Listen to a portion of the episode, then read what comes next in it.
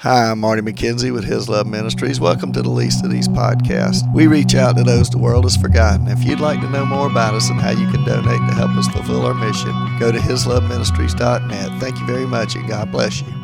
I'm so glad I've learned to trust Him.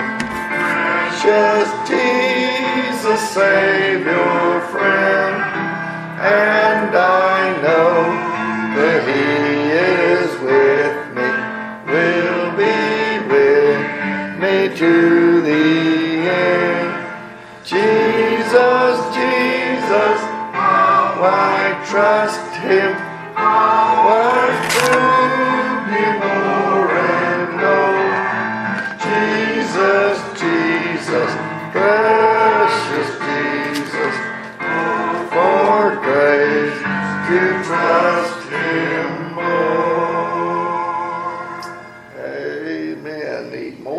grace to trust Him more each and every day.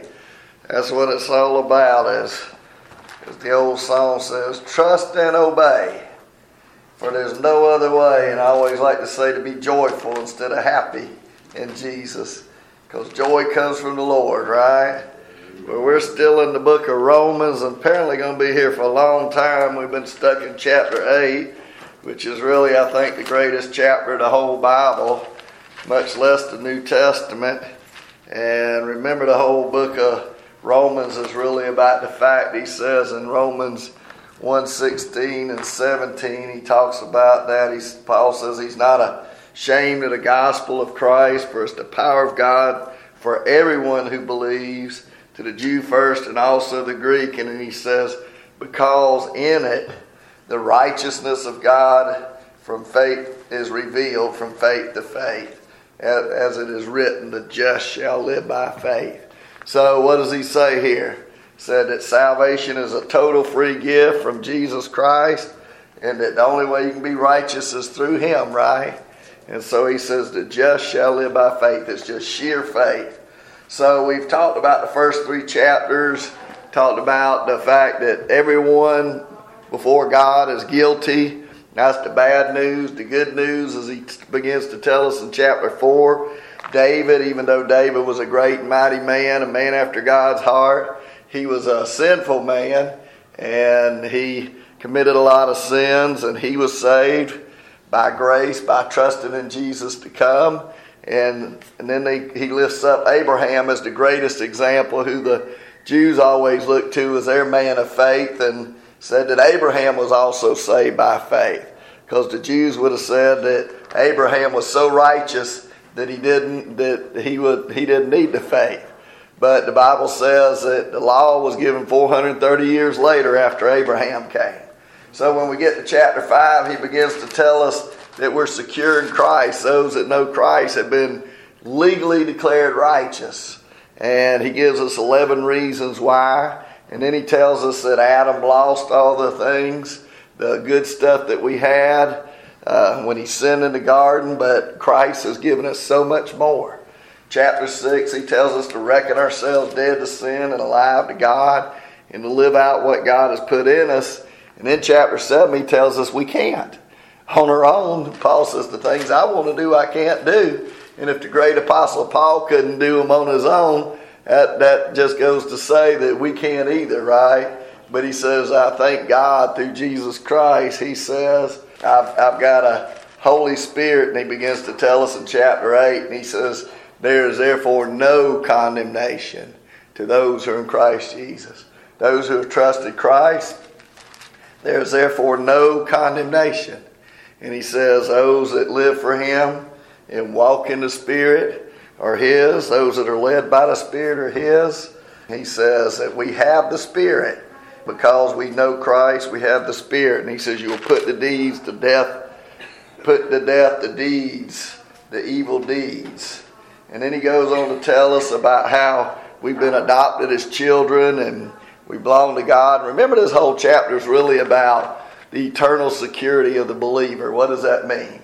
It means that if we've trusted Christ, he tells us later on in chapter 8 that if God be for us, who can be against us? And he says there's nothing can separate us from the love of God which in Christ Jesus. Not anything. And so this is really the greatest chapter on the eternal security of the believer. And he gives us all these reasons. And we've talked about some of them. And we can go back and look at a few of them because in the last section we talked about how suffering also proves that we're his children. And then he kind of leads us into talking about uh, prayer here. And then we get to the chapter 8, verse 26, is kind of where we want to be today. He says, we want to look a little bit at 26 and 27, and we'll kind of finish up today. He says, likewise, the Spirit also helps us in our weaknesses, for we do not know what we should pray for as we ought. But the Spirit Himself makes intercession for us with groanings which cannot be uttered. Now, He who searches the heart knows what the mind of Christ is, because He makes intercession for the saints according to the will of God.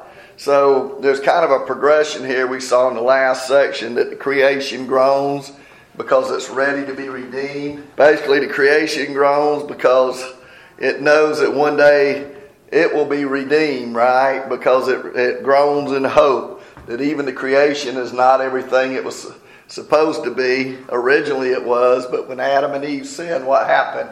The creation fell too, right? And then he talks about that we groan, and because of the suffering and the things that we go through, and then as he gets to verse 26 and 27, he talks about that the Spirit groans. And there's kind of a progression here that everybody's groaning. And I think about Jesus.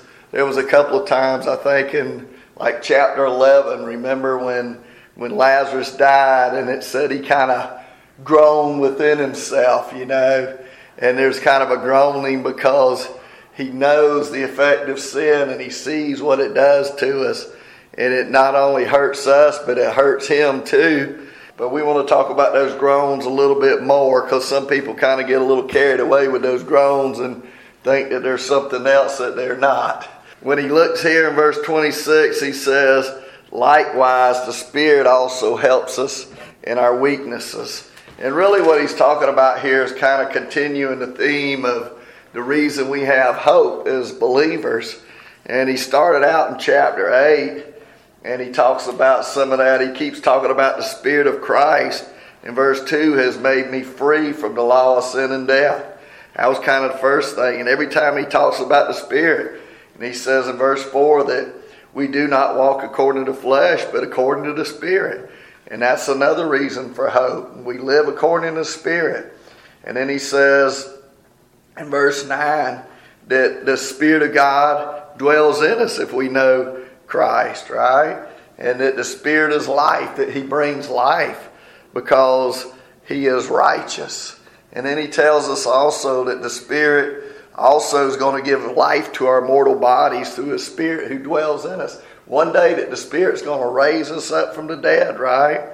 And then He also talks about living according to the Spirit and putting the deeds to deeds of the body to death, we're going to live. That's another reason to hope because we know that we're led by the Spirit of God. That's what he said. These are the Spirit of God.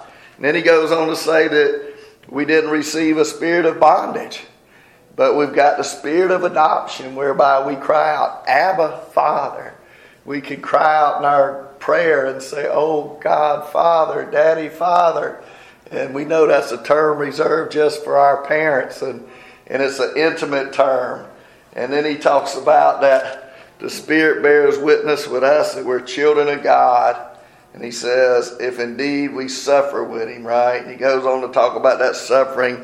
And I think what he does is he kind of, Paul's one of these guys that kind of goes off on these tangents. Not that they're not important, but he kind of takes these little detours in the middle of what he's saying and he goes off and talks about something for a little bit. And he went off and he told how the suffering was difficult and how everything went on around us, that everybody's groaning and everybody's waiting for the redemption of the body, and how the Spirit is still continuing to be there with us.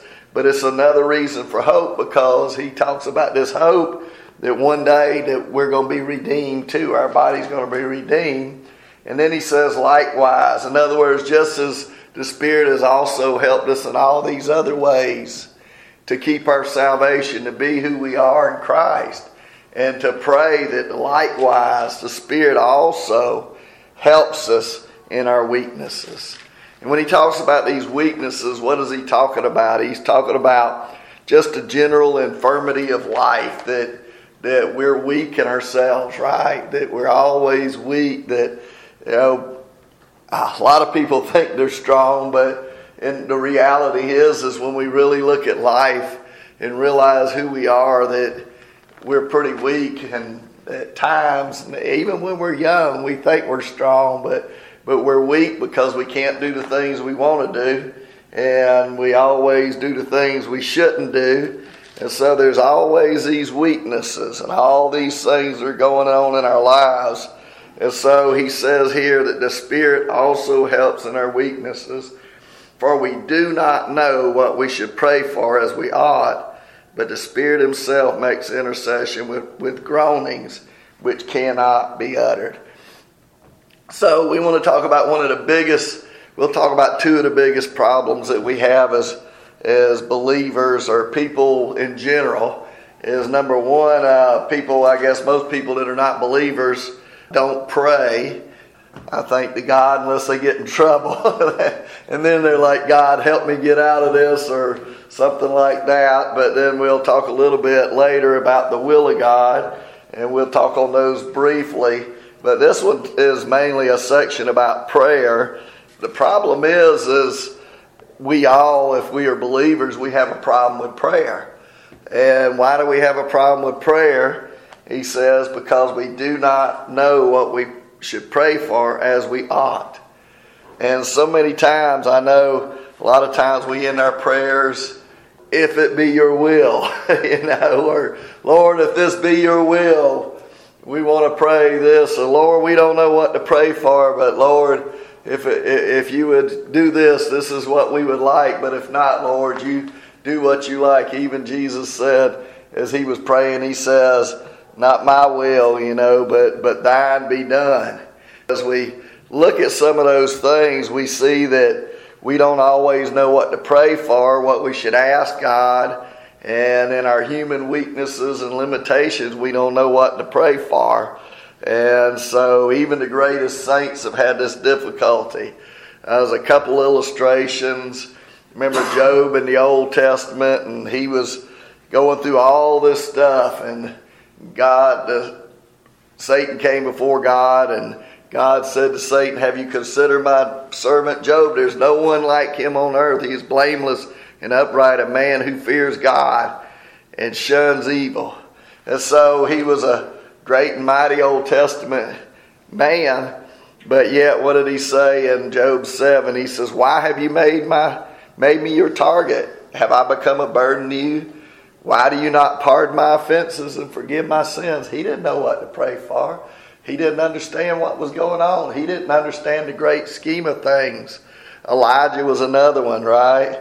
And he was a great mighty man, courageous, and he stood against all those prophets on uh, Baal on Mount Carmel, and they killed all those people. And then right after that, he gets scared of one woman, Jezebel, right? And he runs for his life and he he he asked to die, saying, "I've had enough, Lord. Take my life. I am no better than my ancestors." And but he was confused, and he was he just didn't know what to do, and he asked, I think, a foolish and and crazy prayer. And maybe we've maybe we've asked prayers like that one time. I heard about how Billy Graham's wife said that she prayed one time. She thought this man was the guy that she wanted for a husband she kept praying and she said, Lord, give me this man for a husband. And, and God didn't do it. Instead, He gave her Billy Graham instead. So she says, I was thankful that God didn't answer that prayer, that He gave me Billy instead. You know, you think about Paul, what did Paul say over in uh, Philippians chapter 1? He talks about, you know, I, I'm hard pressed between the two, whether to go to God or whether to stay with you. He basically says, I don't know what I should do, whether I should stay here with you and, and minister to you or whether I should go and be with Christ. He says to live as Christ, to die as gain. But then he goes on and says, Well, But you know, it's better for you that I stay here in the flesh after thinking about it a minute. So even Paul, I'm sure, had problems with prayer. And that's one of the things that we have difficulties. What do we pray for? How do we pray? We pray, Thy will be done? Lord, if it be your will, or all those different things. So he goes on to say that we don't know how to pray, but the Spirit Himself makes intercession for us. And He helps us in our weaknesses. And so, one of the, there's a Greek word that speaks for this word intercession and how the Spirit's role is in prayer. And it's a long word, I can't even pronounce it, but it's made up of several different pieces. And it means it prays along with, in place of, it, play, it, it, it removes, it bears. But literally, what it means to is it uh, the whole word means to come alongside another and take part of a heavy load and help that person bear it. So that's what the Spirit does. He comes alongside us, sort of like the word paraclete, right? In the Old Testament, in chapter 14, not the Old Testament, chapter 14 of John and 16, where he said the Holy Spirit, the Comforter, the Paraclete will come alongside you and be with you and, and be with you and in you, right? That's what he's saying here is the Holy Spirit comes alongside us. He comes with us and he helps us in our weaknesses and he helps us to pray. When he uses this word also for intercession, that he also says that the Spirit intercedes with groanings which words cannot express. An intercessor is somebody that does what? Pleads your case, right? Uh, that's kind of what a lawyer is, right? A mediator that they come and they plead your case. And in a sense, the Holy Spirit is sort of like that. And we know the Bible tells us that Jesus always lives to make intercession for us. But here it says that the Spirit also intercedes for us with groans that words cannot express. And there's been a lot of confusion on this section where people say, where the groanings which cannot be uttered. And basically, what they're trying to say is that, that this is the gift of tongues. And really, if you'll notice what it says, that he makes groanings which cannot be uttered. And it does not say that we groan or we do anything, but it says the Spirit Himself makes intercession. Notice it says the Spirit Himself too, because the Spirit is what? God, right? He's part of the Trinity, He's part of the Godhead, but He makes intercession with us with groanings which cannot be uttered. And and I think that it means that He is interceding and groaning and you know, you think about God that it says that God that He knows all of our problems, He knows all of our troubles. And he speaks to God himself. And I don't understand how God the Father, God the Son, and God the Holy Spirit, how they all speak to each other and how they're three in one gods. I don't know. I got a body, soul, and a spirit. I don't know. I speak to myself sometimes. I think about things and got several different thoughts going on in my brain sometimes at the, at the same time. And sometimes even while I'm teaching and preaching, it's amazing the things that go through my mind. You know, you never, as life goes on, it's, it's, it's amazing the things that goes on in your minds, the things you think and the thoughts that God puts in your mind as you're thinking. And so, as a body, soul, and a spirit, if I can do that, I know that definitely God can speak to Himself. And so, each part of the spirit is the, the Trinity is speaking, and they're speaking to each other, and they're doing what ought to be done for us. So he says that these groanings cannot be uttered. And as I read two or three Greek scholars, they said these words, this is not some, you know, when it says which cannot be uttered, it means that there is no sound here. There's nothing going on because some people say, well, they're speaking in tongues and they're doing the groaning or the Spirit's groaning through them and they start doing all these weird things and all, but that's not what's happening here. It says they cannot be uttered. Well, how clear is that? but people will take the scriptures and they will pervert them and they don't read the context, and because somebody taught them that, they believe that. Think about that, that even Peter one time, he prayed, he, you know, he was basically said he wouldn't fail and all this stuff. And even Jesus, what did Jesus do at that time? He said, I prayed for you, Peter, because Satan has desired to sift you as wheat. And I prayed for you that your faith may not fail. And when you've turned back, strengthen your brothers. In other words, Peter didn't know what to pray, and that night that they were supposed to be praying, remember he told him, he said, Watch and pray lest you enter into temptation. And Every time Jesus came back, they were asleep, right? And he says, Peter, could you not watch with me for one hour? Watch and pray lest you enter into temptation. Because he'd already told Peter he was going to fall, right? And he'd already told Peter he was going to pray for him. Peter fell because he didn't pray, and, and I guess that was part of God's purposes too, that he allowed him to slip and fall for a little while, that he might be stronger when he got back up, right? Because he says, and when you turn back, strengthen your brothers, right? We do have to pray. We do have to ask God for things. The Bible says you have not because you ask not, that you ask wrongly. Sometimes we just get selfish with our prayers, but prayers, like everything else in the Christian life, it's one of those things that we have to try to learn as we get better, right? It's sort of like playing a piano or play, playing some kind of instrument. When you play an instrument, you don't automatically do it well at the beginning, right? You're pretty sorry. And as you grow and you begin to pray and you do all of these things, what do you do? You finally get to the place where you can do a fairly good job at it. And if we listen to God's Spirit and and pray according to His will, you know the simplest thing to do is pray the Word of God, right? You know when you pray in the Word of God that that's God's will. But notice what he says here. Now, he who searches the hearts knows what the mind of the Spirit is because he makes intercession for the saints according to the will of God. You know, one of the things, just go back, talk a little bit about prayer. Number one, we're supposed to pray, right?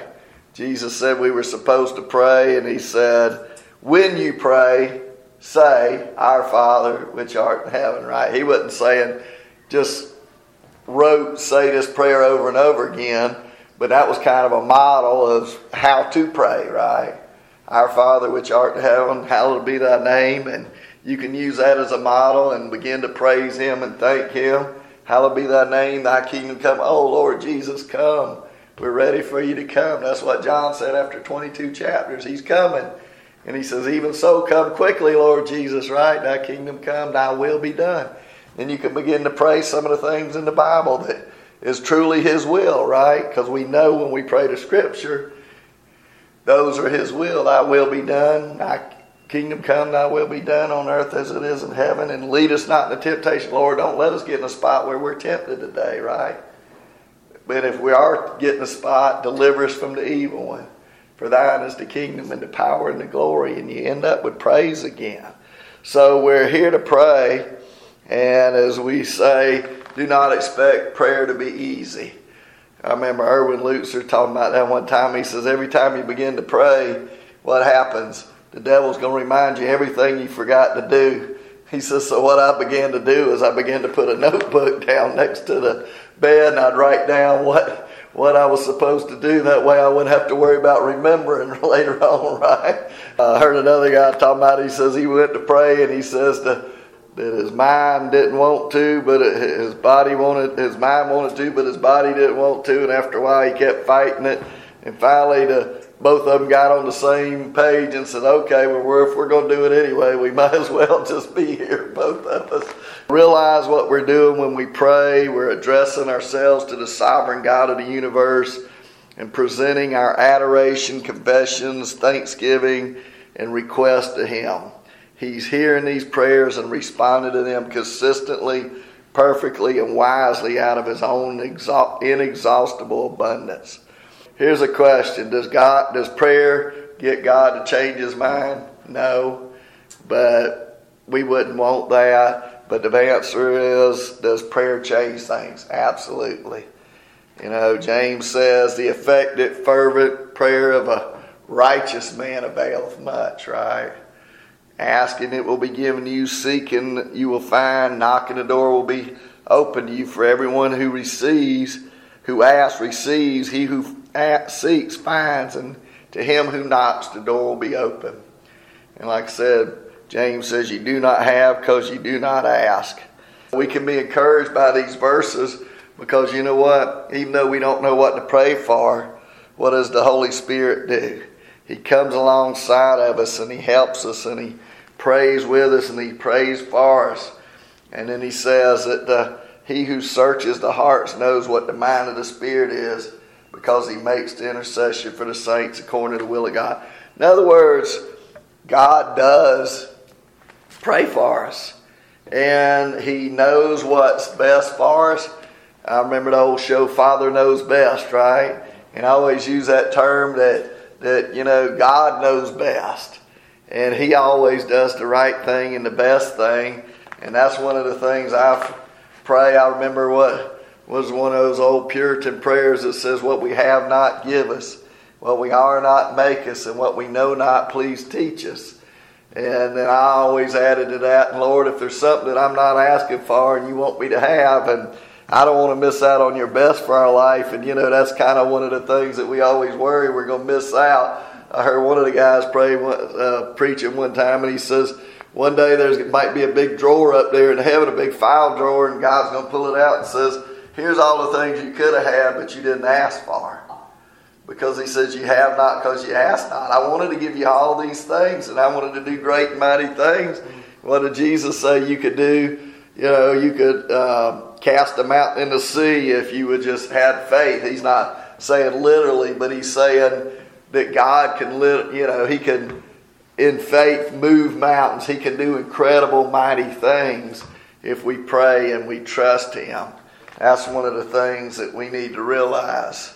So he says he knows what the mind of the Spirit is because he makes intercession for the saints. So he's praying according to the will of God, and we'll talk a little bit more about this next time. But you know, that's one of the other things that we kind of worry about. About can I know the will of God for my life, and what is the will of God for my life, and you know, can I ask God to show it to me, and what's my responsibility for discovering it? But notice what he says that the Spirit prays according to God's will. And when you get to the next verse, and we won't we won't cover that today, but he says, and we know all things work together for good to those who love God, to those who are the called according to his purpose. So what is the Spirit doing? He's praying things according to the will of God, and all things are working together for good. In other words, what the Spirit is doing is He's working out the best good for us. And I don't know how all that works with human responsibility and God being sovereign. You know, there's two sides to the equation. God is sovereign, but man is responsible. And we don't know exactly how all that works, but Jesus does tell us to do things, right? He tells us to pray. He tells us to be holy. He tells us to do all these things.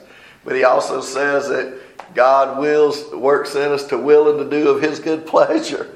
That he's working all things together for good. The good stuff, the bad stuff, all the difficult things. We don't know how all that works. But what do we do? We just trust God and we pray and we seek the will of God and we do what the Scripture tells us to do. And that's all we can do, right? Is to follow Him and trust Him and obey Him. We do need the Spirit's help. I think that there is a perfect will of God for each and every one of our lives, and I think we can find it. I don't think God always shows us everything. There's a lot of times we don't know why things are happening, why things are going on. Sometimes years down the road, we look back and we can kind of see why God did what He did. And I can look back in my life and see why God did what He did. And, you know, I guess the thing that was the most difficult yet when it finally I trusted God and did what He told me to do was kind of when I began to preach, right? That for years I didn't know what I was called to do. I felt like I was called to preach, but I kept getting all this bad advice from all these preachers and all these people. And if I would have listened to them, I wouldn't be doing what I'm doing today. because I got a lot of advice. I got slammed quite a few times and all these things. But I guess one man told me I was sort of like a bulldog. You know, I get hold of something and I don't let go of something. But after about five years of struggling between the difficulties, I think I've told some of y'all about that when my mother passed away in the hospital. That between all that, even though that wasn't good and the doctor caused her to die, basically that was one of the impetuses that caused me to say, Lord, I don't want to miss out on your best for my life. And whatever you have for me, I don't want to miss out on it. And I want to do what you want me to do, no matter how bad it scares me. You know, no matter how bad it is for me, that I feel like I'm like Moses, I can't speak. I, I don't know how to talk. I'm scared to death to get up in front of people and do stuff like that. But God, He did what was best, and I love what I do now. And I still, sometimes I get in a big crowd or whatever, I'll get nervous, but most of the time, okay. Put me in a big church or a church where I know a lot of people and I get nervous, but it's like I told y'all before the first time I went to the prison, I was scared, not because I was going to the prison. I didn't know how many people were going to be there. and I think there was a big 13 people. It was a little old small prison up in Effingham. And when I got there and I preached, it felt like it took me hours to get there. And on the way I got there, on the way there, I flipped the station over, and the guy says, You know, it's not your ability God wants, but your availability. And I said, That's just what I needed to hear. And I was still scared to death. But when I got there and I began to preach, and when I got through, I think I flew home. You know, I didn't even know I was in the car. It felt like it took me two seconds to get home because I knew that's what God had called me to do. I think God does lead. I think God does guide. And I think he does want to work in our life, but we have to trust Him and we have to believe in Him and we have to follow Him. Like I said, I think there is a perfect will of God for every believer that God can show us what He wants us to do if we just trust Him and follow Him. So, like I said, there's many things that God wants us to do. If you read your Bible, you can find out that that there's some real simple things. He says it's God's will that we be holy. 1 Thessalonians chapter 4 verse 3. John 15, 12, that we love each other. We should pray 1 Thessalonians 5, 17. Paul said, rejoice and rejoice again always, right? He said, don't be worried about anything. Don't be anxious about anything. That was literally a commandment. And there's a lot of things. Did you know that the gospel is a command to believe Jesus Christ is command?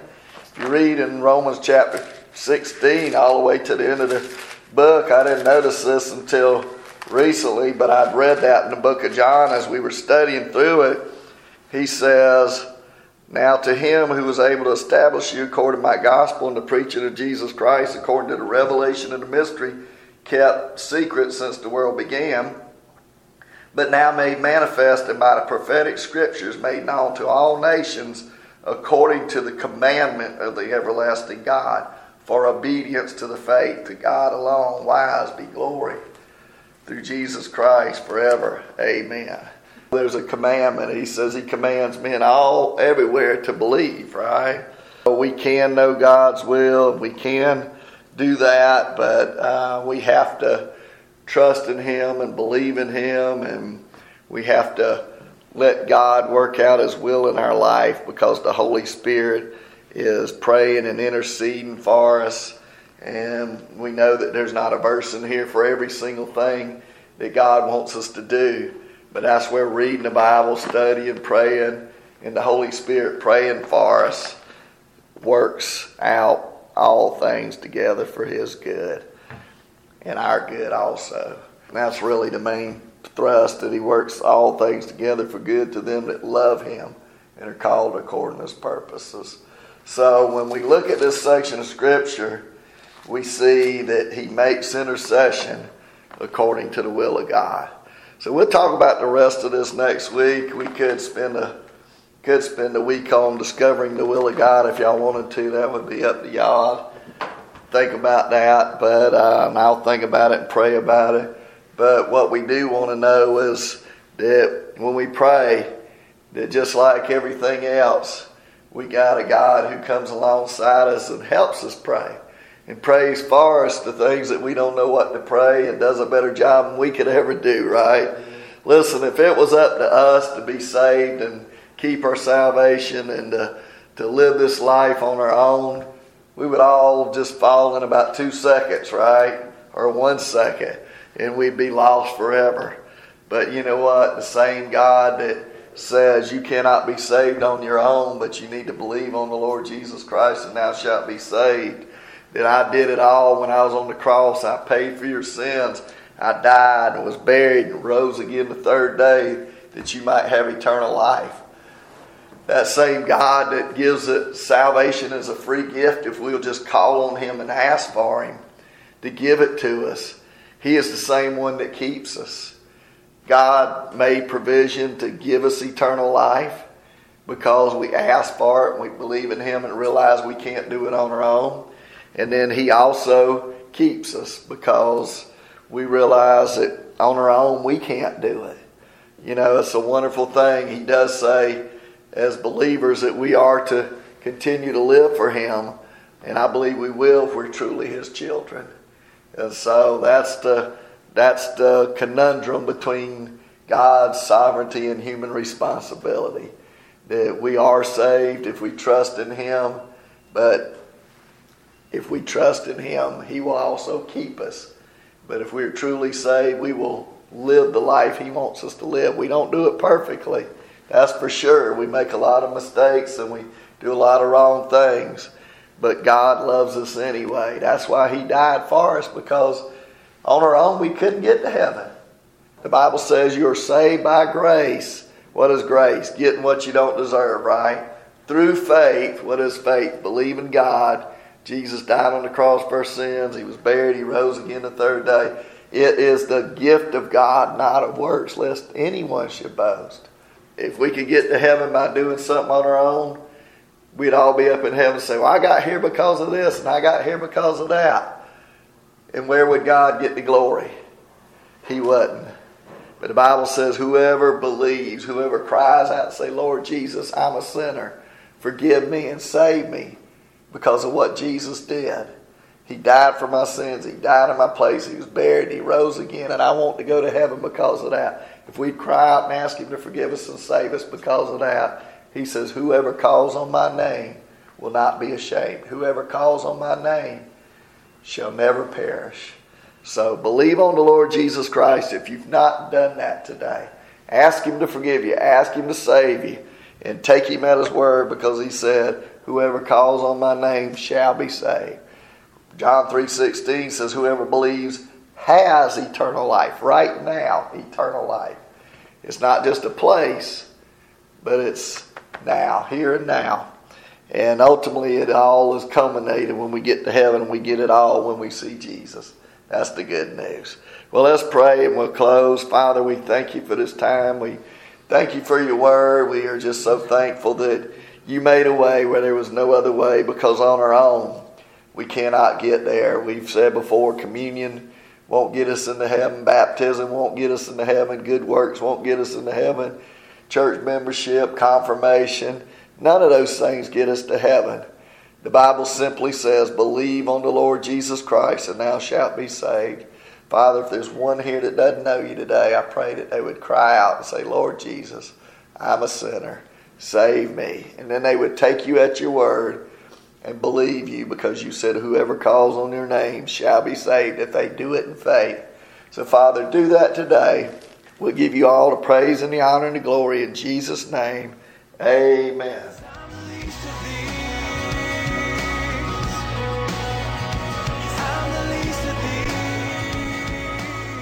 Hi, I'm Marty McKenzie with His Love Ministries. Please help us reach out to those the world has forgotten. Everyone we minister to is locked up in some way, shape, or form. Those in the nursing home facilities are locked up in bodies that do not work in a wheelchair and a bed. We minister to children and youth who are locked up because of behavioral problems. Some have told us we want to have a real family because their parents have lost or given up custody of them. Other kids are locked up because they've committed crimes. We also minister to those locked up at the jails and the prisons, to those locked up in addictions to drugs, alcohol, depression, and suicidal thoughts, to those locked up in a variety of other things that keep them from becoming who Jesus wants them to be. He came to give us abundant life, joy, and set us free, and these people that we minister to are not free. Our desire is to show them, whatever their background, no matter what they've done, to see how much God loves them. We seek to help them receive forgiveness and freedom from their sin in Jesus Christ. We minister in the local area of Savannah, Georgia, and surrounding Effingham and Chatham area. We have recently expanded our ministry to the Lexington, Columbia, South Carolina area. We do over 2,000 services every year. We hope and pray that you will support us in some way that so we can continue our mission. Go to hisloveministries.net and click on the donate now button or send it via regular mail to Post Office Box 1881, Lexington, South Carolina 29071. We hope and pray that you will do that. Thank you and God bless you. And you shall know the truth and the truth shall set you free. John 8:32.